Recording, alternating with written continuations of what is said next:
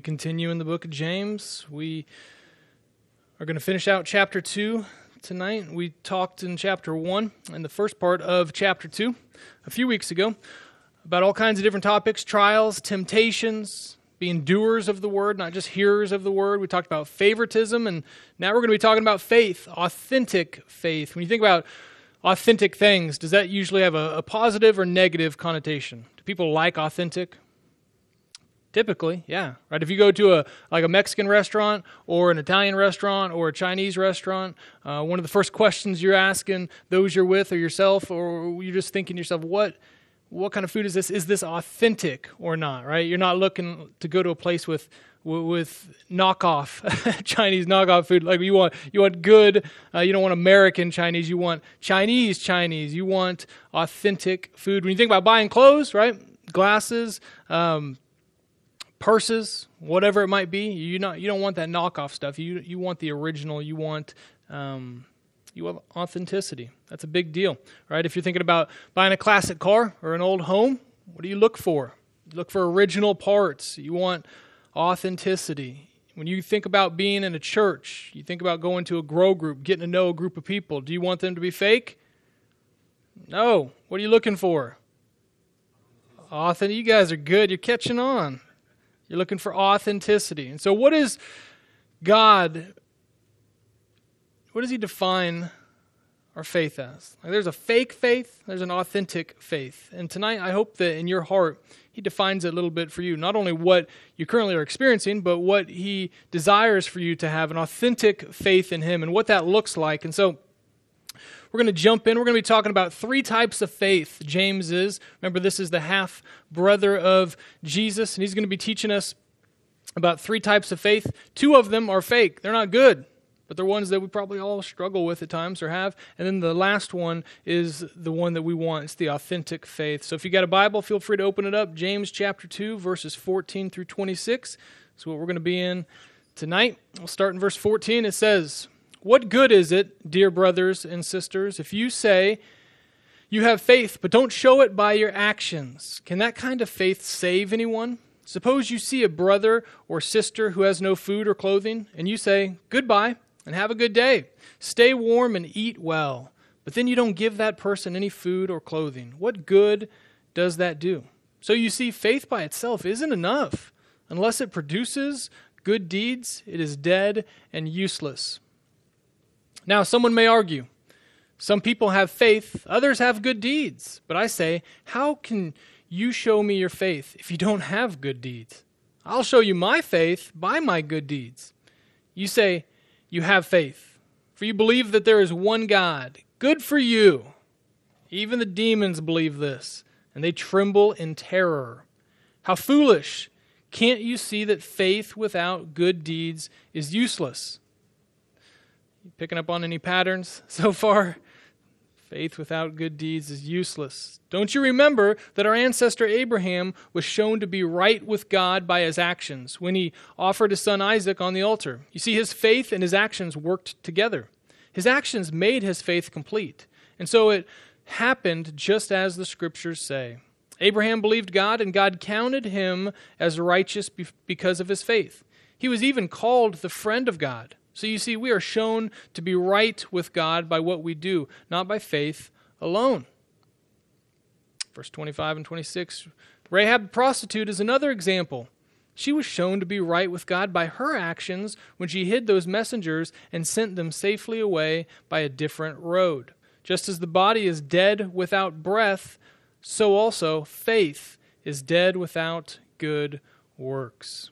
All right, you guys might be familiar with this passage. This is um, a convicting passage of Scripture. So let's walk through this. We're going to stop three places. Let's stop on the first few verses, verses 14 through 17. Let's talk about the first type of faith. This is dead faith. Everyone say dead faith. This is dead faith. So this is one of the types of faith you don't want. It's dead. He says, What good is it? What good is it? You ever think to yourself, you're in a church and you're thinking, man, like, what are we doing here? What's the purpose of all this? Like, like should we just come and sing songs and, and kind of talk about God or listen? uh, to someone else talk about God? Like, what, what are we doing here? You're going to see this theme of action and producing and moving forward all throughout this passage. What good is it dear brothers and sisters. So, this is an apostle. This is the leader in the Jerusalem church writing to those who had been scattered, other Jews who started to follow Jesus, but now they're experiencing persecution. They're separated from James, they're scattered throughout the Middle East, and, and they're starting to settle down again. They had been uprooted, and this letter is to them. And so, he's calling us brothers and sisters, yet he's the half brother of Jesus. There's humility in that. It's good to be part of a family. Amen. If you see if you say that you have faith, but don't show it by your actions. If you say you have faith, but don't show it by your actions, and that's that's dead. Like so, if you and I are going over to this wall over here, and the electrical outlet needs to be changed, something's wrong with it, but we know power's coming to that thing, and, and so I go and I, I turn off um, the breaker, and I come back to you and you say, Did you turn it off? Is there power? And I say, Yeah, yeah, I believe that it's turned off. And you say, okay, well, go ahead and jump in, unscrew those screws, and get in there and, and swap that thing out, knowing you could get shocked. And I say, no, no, no, no, no, no, I'm not going to do that. Well, you would rightly look at me and say, what's the point? Like, why would you even say that you believe there's no power if you're not going to actually do anything? If it doesn't change anything, then it doesn't change anything. And this is what he's saying about those of us who give lip service to God. We say, God, I believe, but nothing's changed. And so we'll come to church, we'll blame God. God, why aren't you changing my life? Why haven't I seen amazing transformation? All these other Christians, they talk about your presence, Holy Spirit's inside of me. And they're like, oh, I experience God. And I'm sitting here thinking, I don't experience God at all. And God's saying, that's because you haven't taken any steps of faith. Like, are you actually following me or did you pray a prayer one time and now you're blaming me for not being present in a life that's neglected me since that prayer you prayed?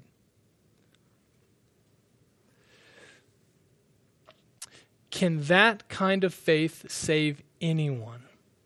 That is a huge question. Can that kind of faith save anyone? And he's going to say no.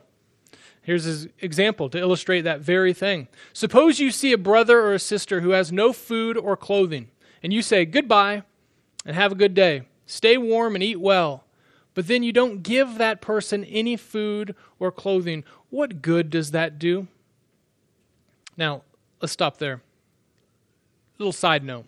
We got to be careful as believers that we don't talk ourselves out of actually serving God. Like we got a million excuses, but you think about um, the majority of the people in this room have seen homeless people. Have we not? I'm guessing all of us. We've seen people who have need, and what happens for the typical evangelical? You, you feel convicted one day, so you stop, you help them out. Then you hear all your other evangelical friends talk about, well, you know they're going to use that for drugs. You know there's going to be alcohol. You know this, that. You know they don't really need that money. And so what happens in our little evangelical circles? We start to talk ourselves out of ever helping anyone again because one guy one time abused what we helped him with. Now, is it true that people abuse things when you help them? Yeah. Is it true that we abuse grace all the time, even though God's given it to us? Unfortunately. We got to be careful that we don't let our hearts get hard. Use wisdom, use discernment, right? If you sense something's not right, man, you might go with that. But don't talk yourself out of doing good deeds in this particular example of helping someone who needs it. So you say, Hey, I recognize there's a problem.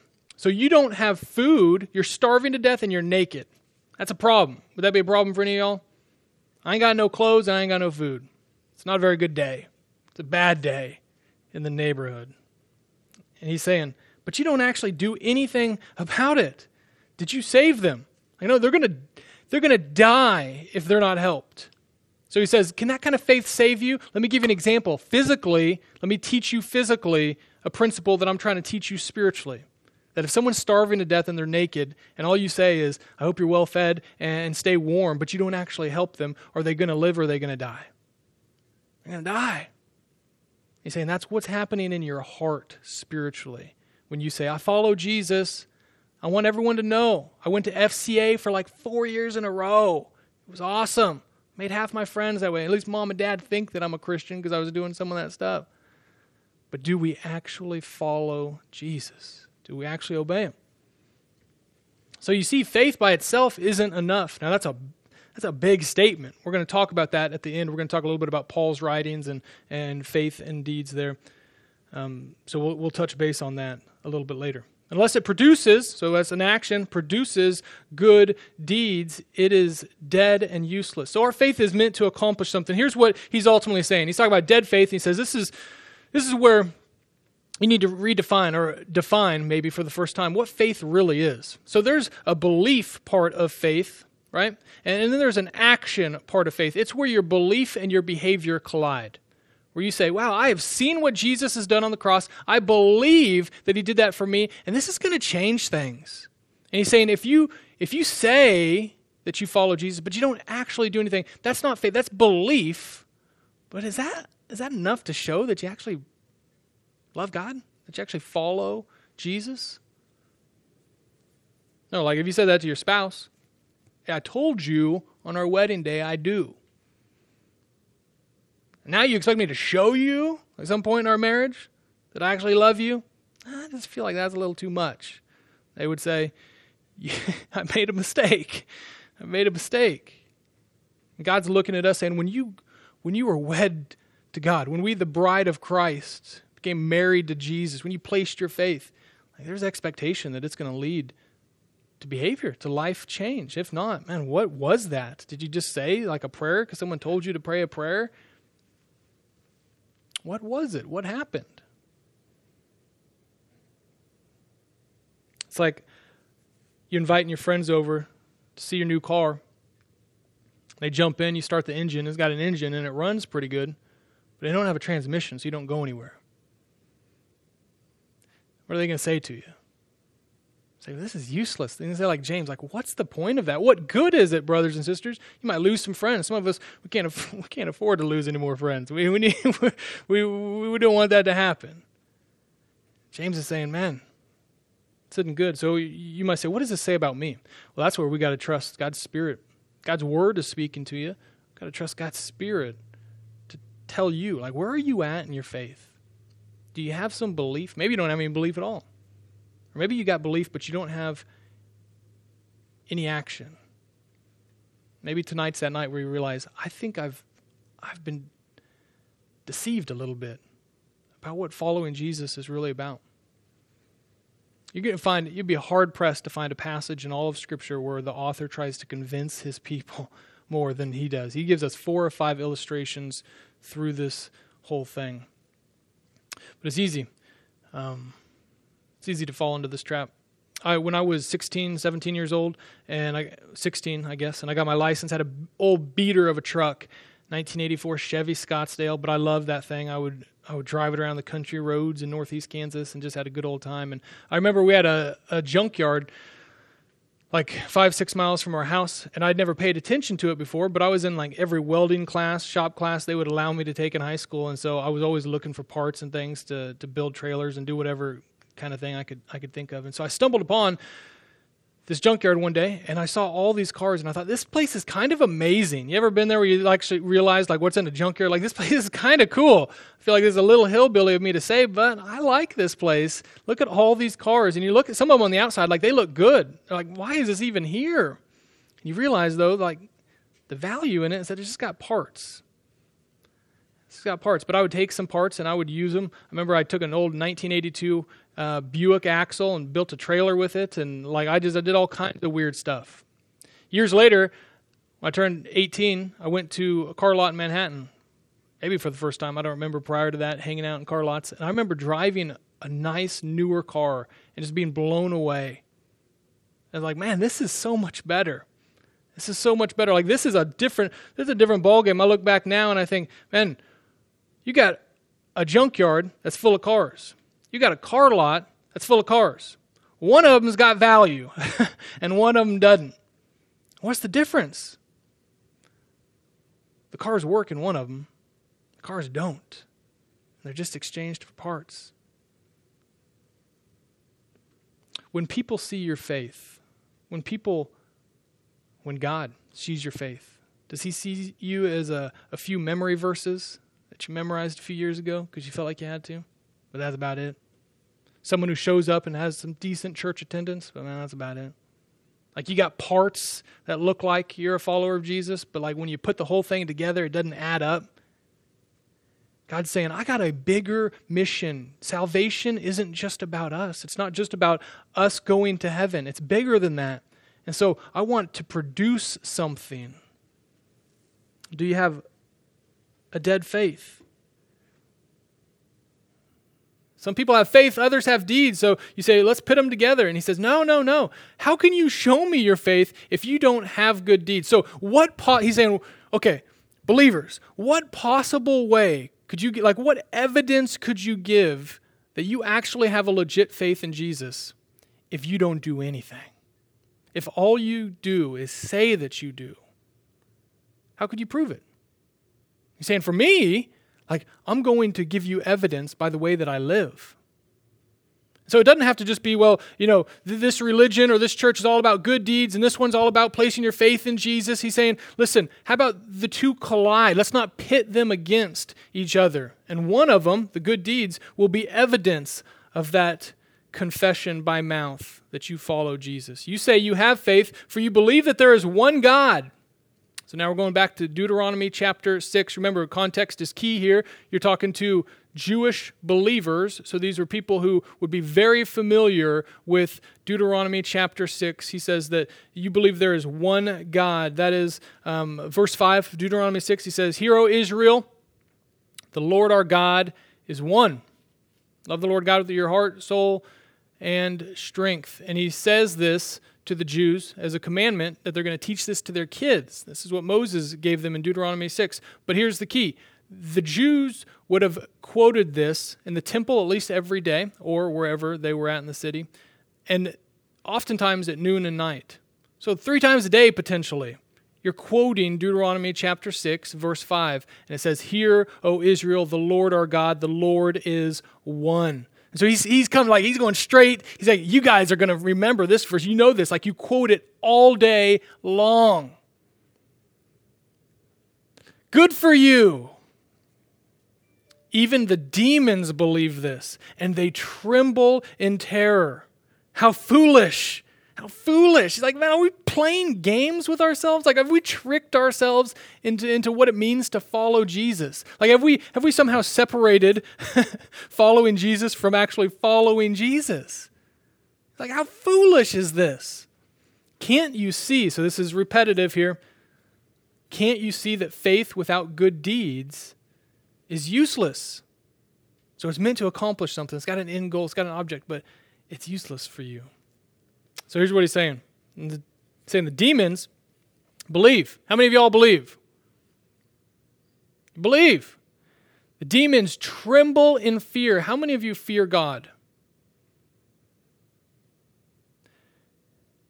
But the demons don't obey. That's what makes them demons. So think about this. This is what makes this so scary. He's saying demons have a head knowledge. Satan has a head knowledge of God. Probably knows the Bible, knows God, has a theology of God better than most of us in this room. Like he's very familiar with God. Satan tried to usurp him. And they even tremble. So they're not like, ah, oh, God's kind of holy. They're like, we, sh- we shudder. Like they've been cast out of people.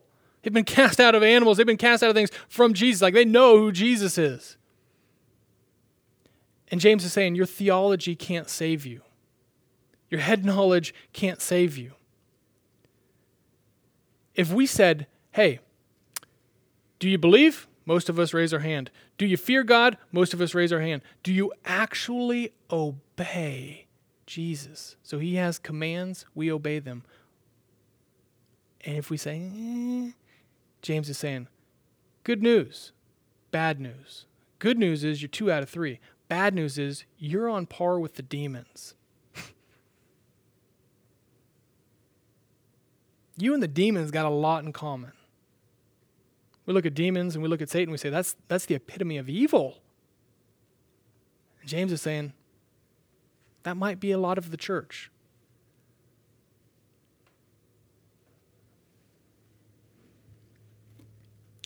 Dead faith is for those who are immature. Some of them just don't know better. Demonic faith is for those who are insubordinate. Those who say, Yeah, I, I recognize there's a God. I'm just not going to do what he says. That's what the demons do. He said, Don't. Don't mess with my salvation. Don't try to trick me. I'm not, I like, I know I'm saved. People have told me I'm saved. How do you know you're saved? Did you pray a prayer? What prayer did you pray? What did that prayer do for you? Do you know how many people across the world pray prayers that are going to hell? Oh, no, no, you don't understand. I've read Romans chapter 10, verses 9 and 10. They talk about believing that Jesus died for our sins, confessing him as Lord. So I know. Listen, you can have surety of salvation. You can have surety of salvation. But the same surety that we have, the Holy Spirit of God living inside of us, sealing us for the day of redemption, is the same Spirit that's going to continually tell us this is an active faith. You're going to be moving. And so if you're able to sit there week after week, day after, like month after month, year after year in church, hearing the Word of God and not doing anything in response to it, that might be evidence. It might be evidence that the Spirit of God isn't in you.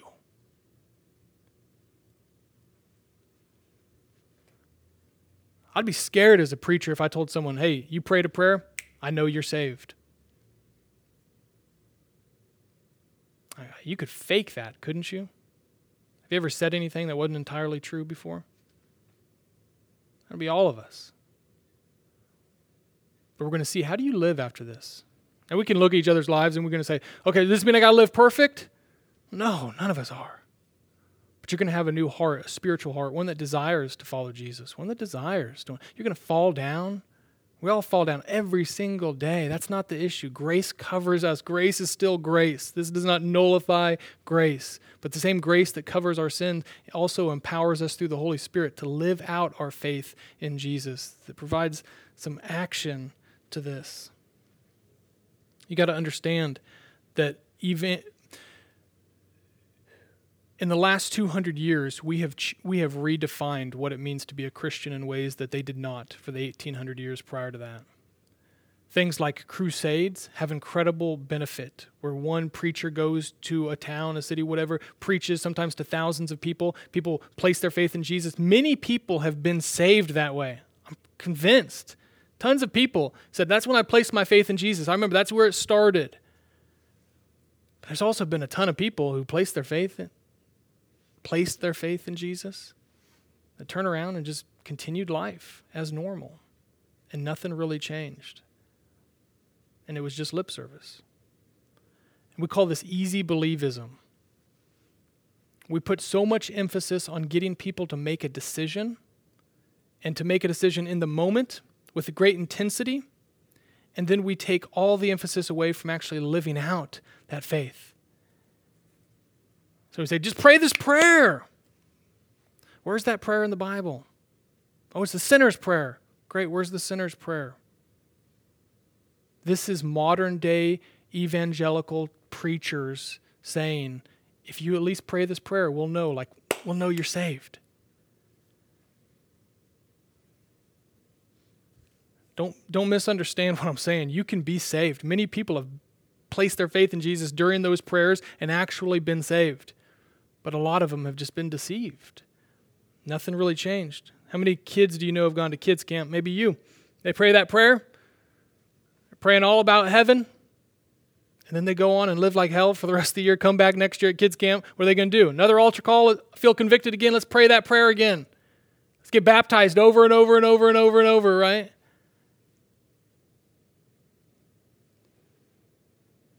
Let me ask you, do you do you see the kingdom of God? Do you see the gospel as more of a seed or a stamp? This might sound silly, but it's important to think about. And to a degree, it's both. I'm not trying to trick you. But when Jesus speaks about the kingdom of God, and he speaks in parables, he often speaks about a seed. Uh, uh, the kingdom of God is like a seed that a farmer planted and it produced something. So it's all about growing up.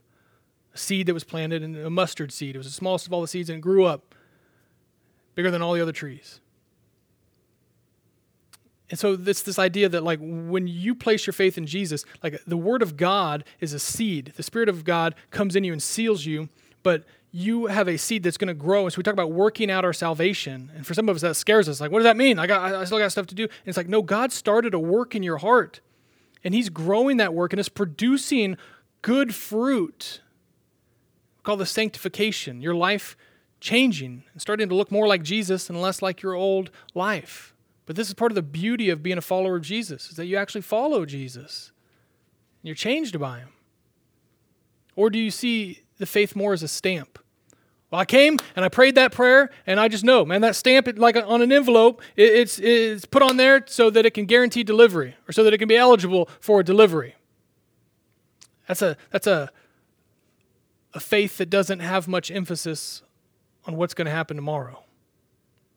Oh, I just want to, I just want to know I'm sealed. People come to a pastor and they ask, "How can I know that I'm saved?" It's like a top 5 question. More than they're going to ask, how can I be sanctified? How can I make disciples? I'm thinking, like, how do I know that I'm good with God? And James is saying, let's not reduce our faith down to just believing and then shrink wrapping ourselves and waiting on a pew until Jesus comes back. Let's be active. There's a bigger mission, there's a bigger purpose. You'll never, as a believer, prove your worth to God. You can't.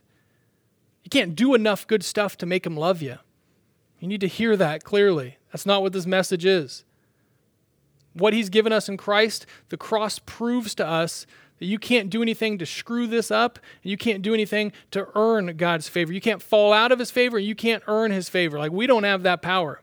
He gives us his favor through Jesus. So you can just receive that and enjoy that. But it's going to prompt a response inside of you.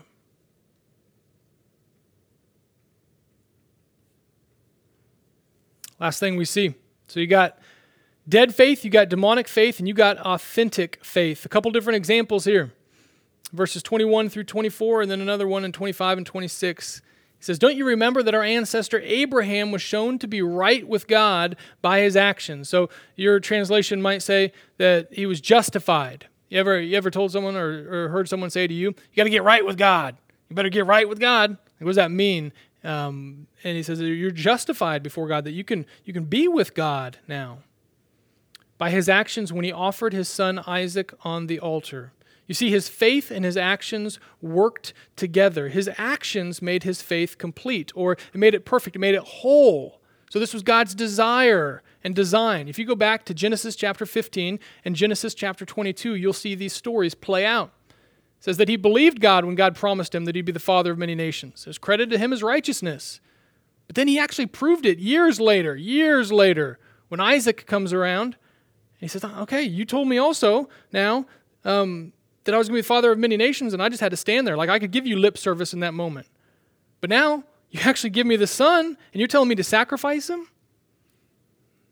Of course, we know God provided a lamb, as he has provided Christ for all of us for that ultimate sacrifice but it was a test for Abraham. Says his actions made his faith complete. And so it happened just as the scriptures say. Abraham believed God, and God counted him as righteous because of his faith. He was even called a friend of God. God was obviously pleased with this. So you see, we are shown to be right with God by what we do, not by faith alone. So this is a big deal for them because they're saying, He's saying to them, You're a bunch of Jewish believers you're going to know who Abraham is. He's the father of the faith. So this is a really awesome dude. They're like, okay, yeah, he's a really awesome dude. Just in case you're thinking it's only for awesome people, this whole faith and this good deed thing together, I got another one for you. Rahab, the prostitute, is another example. Do you see the irony? He's talking about this whole passage doing good deeds, and who's he given as an example? a prostitute. But he's saying there's two extremes. For the Jews, you guys know Abraham, obviously, and it was credited him as righteousness, his faith was. But also, there's a gal named Rahab. She was a prostitute, but even she was made right with God through faith. But she was shown to be right with God by her actions when she hid those messengers. So you go Joshua chapter 2, spies are going into the land, they're going to the promised land. A couple of them go, and they were about to be found out by uh, by the folks in the town they were at. And Rahab saw him, hit him on the roof, and then let him go down a different road at night, sent them safely away by a different road. So she stuck her neck out for these people. And she said, I know that I, I, I know a little bit about your God, and I know that he's given you this land. Like this was, she was going against the grain, her whole people. This was bad. And because of her job, she probably would have been killed pretty quickly if she would have been found out to be not just a prostitute, but a traitor as well. Just as the body is dead without breath, so also faith is dead without good works. It's pretty self explanatory. So you got two extreme examples prostitute and the father of Jews, but they're both showing authentic faith. This blending together. So he's like, okay, you got your words? Man, I hope you pray that prayer, that sinner's prayer, and you actually believe it. But now we're going to live it out, and it's going to be evidence of your faith. Let's talk about this for a second. Because if you study the Scripture, this might be a question mark for you back in verse 24. It says, So you see, we are shown to be right with God by what we do, not by faith alone. you say, Well, does this contradict what the Apostle Paul said? Like, look at Ephesians chapter 2, verses 2, or excuse me, verses 8 and 9. Paul says, It's by grace we're saved, through faith alone, not by works, so that no one can boast. Of course, Romans chapter 10, verses 9 and 10 says that if we believe in our heart that God raised Jesus from the dead, confess him as Lord, then we'll be saved. So you're like, well, this feels like they're two different. Like one says, James says, you got to do these deeds with your faith, and Paul's saying, no, you don't. It's the opposite. James and Paul knew each other. James and Paul talked. James and Paul discussed theological issues. James and Paul met in Acts chapter 15 when there was big issues with the Jews and the Gentiles. They're part of what we call the Jerusalem Council in AD 48. This was something they would have been familiar with. And yet they didn't seem to have attention in Scripture. So why do we have attention? It's like the Gospels themselves. Say Matthew, Mark, Luke, and John Matthew, Mark, and Luke are what we call the synoptic gospels. And so they share many of the same stories, and uh, you see different angles that they come at. So um, it would be the equivalent of, of me saying, um, you know, Logan, Logan's here tonight. Um, he's at Crosspoint. And, and then someone else says, no, Logan's at a Bible study. And then say, well, Logan um, is actually with his friends. You say, well, which is it? Is he at Crosspoint? Is he at Bible study? Is he with his friends? Hopefully, it's all three, right? It's three different angles of the same situation. And so that's what the Gospels do. In this case, Paul and James are doing that with faith. One of them, Paul, is emphasizing the belief. You got to believe. And James is emphasizing the works. Well, you do believe, but when your belief collides with your behavior, we know this is gospel. This is authentic faith. This is what God has for us. This is the way it was created to be. So it's important to recognize um, this word here for faith in the Greek. It means confidence, it means trust, it means belief. So when he says, you're not, it's not by faith alone, he's saying by belief alone. By belief alone.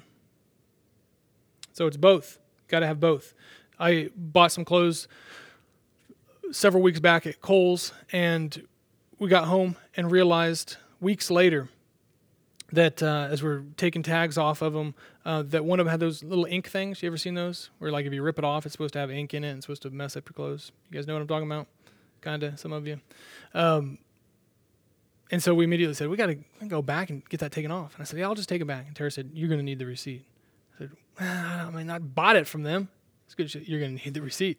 So we talked about it. Like, we better go find that receipt. Why? Because anyone who's ever returned clothes knows. Like, it's true, you purchased this, but are they going to believe you unless you get a receipt? Probably not. Unless it's Walmart, they'll probably take anything. But we didn't go to Walmart. Went to Kohl's and, and we knew, like, you got to have a receipt. Because in an unbelieving world, like, you can say this is mine all day, it can be purchased for you, but they want evidence. And James is saying, that's what, that's what I'm talking about. I'm talking about evidence. Your good deeds are evidence that you have placed your faith in Jesus. For the thief on the cross, dude was about to die. Did he get to go do a bunch of good deeds before he died? To prove that he was good enough to go to heaven? No, Jesus said, You're going to, going to be with me in paradise tonight. The only good deed he could do was the confession of his mouth. So you say, Yes, that's what I'm talking about. Here's the reality you and I aren't on a cross. we get to live today.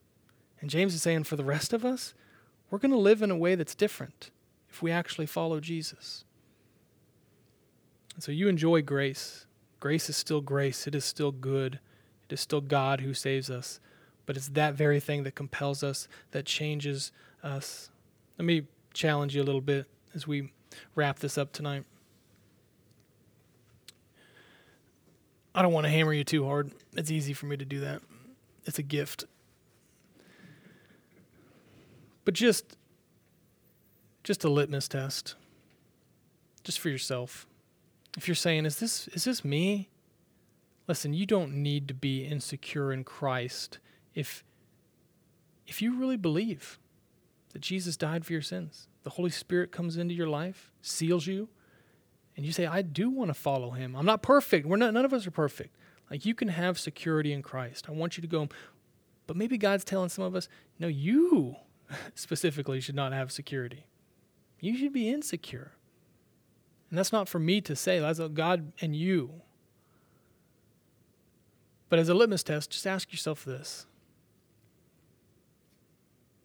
For those of you who heard a sermon this past week, maybe it was at Crosspoint, wherever it was, what did you do in response to it? Did you actually obey whatever you heard? Maybe the last time we had Bible study here a couple weeks ago, talked about favoritism. Did you obey? When was the last time that you read the word and you said, okay, let's not overthink this? I'm just going to read it, I'm going to receive it, I'm going to enjoy grace, but I'm going to do what it says. That's probably going to tell you do I actually follow Jesus?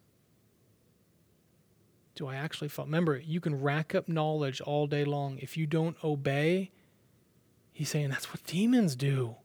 That's what makes demons demons.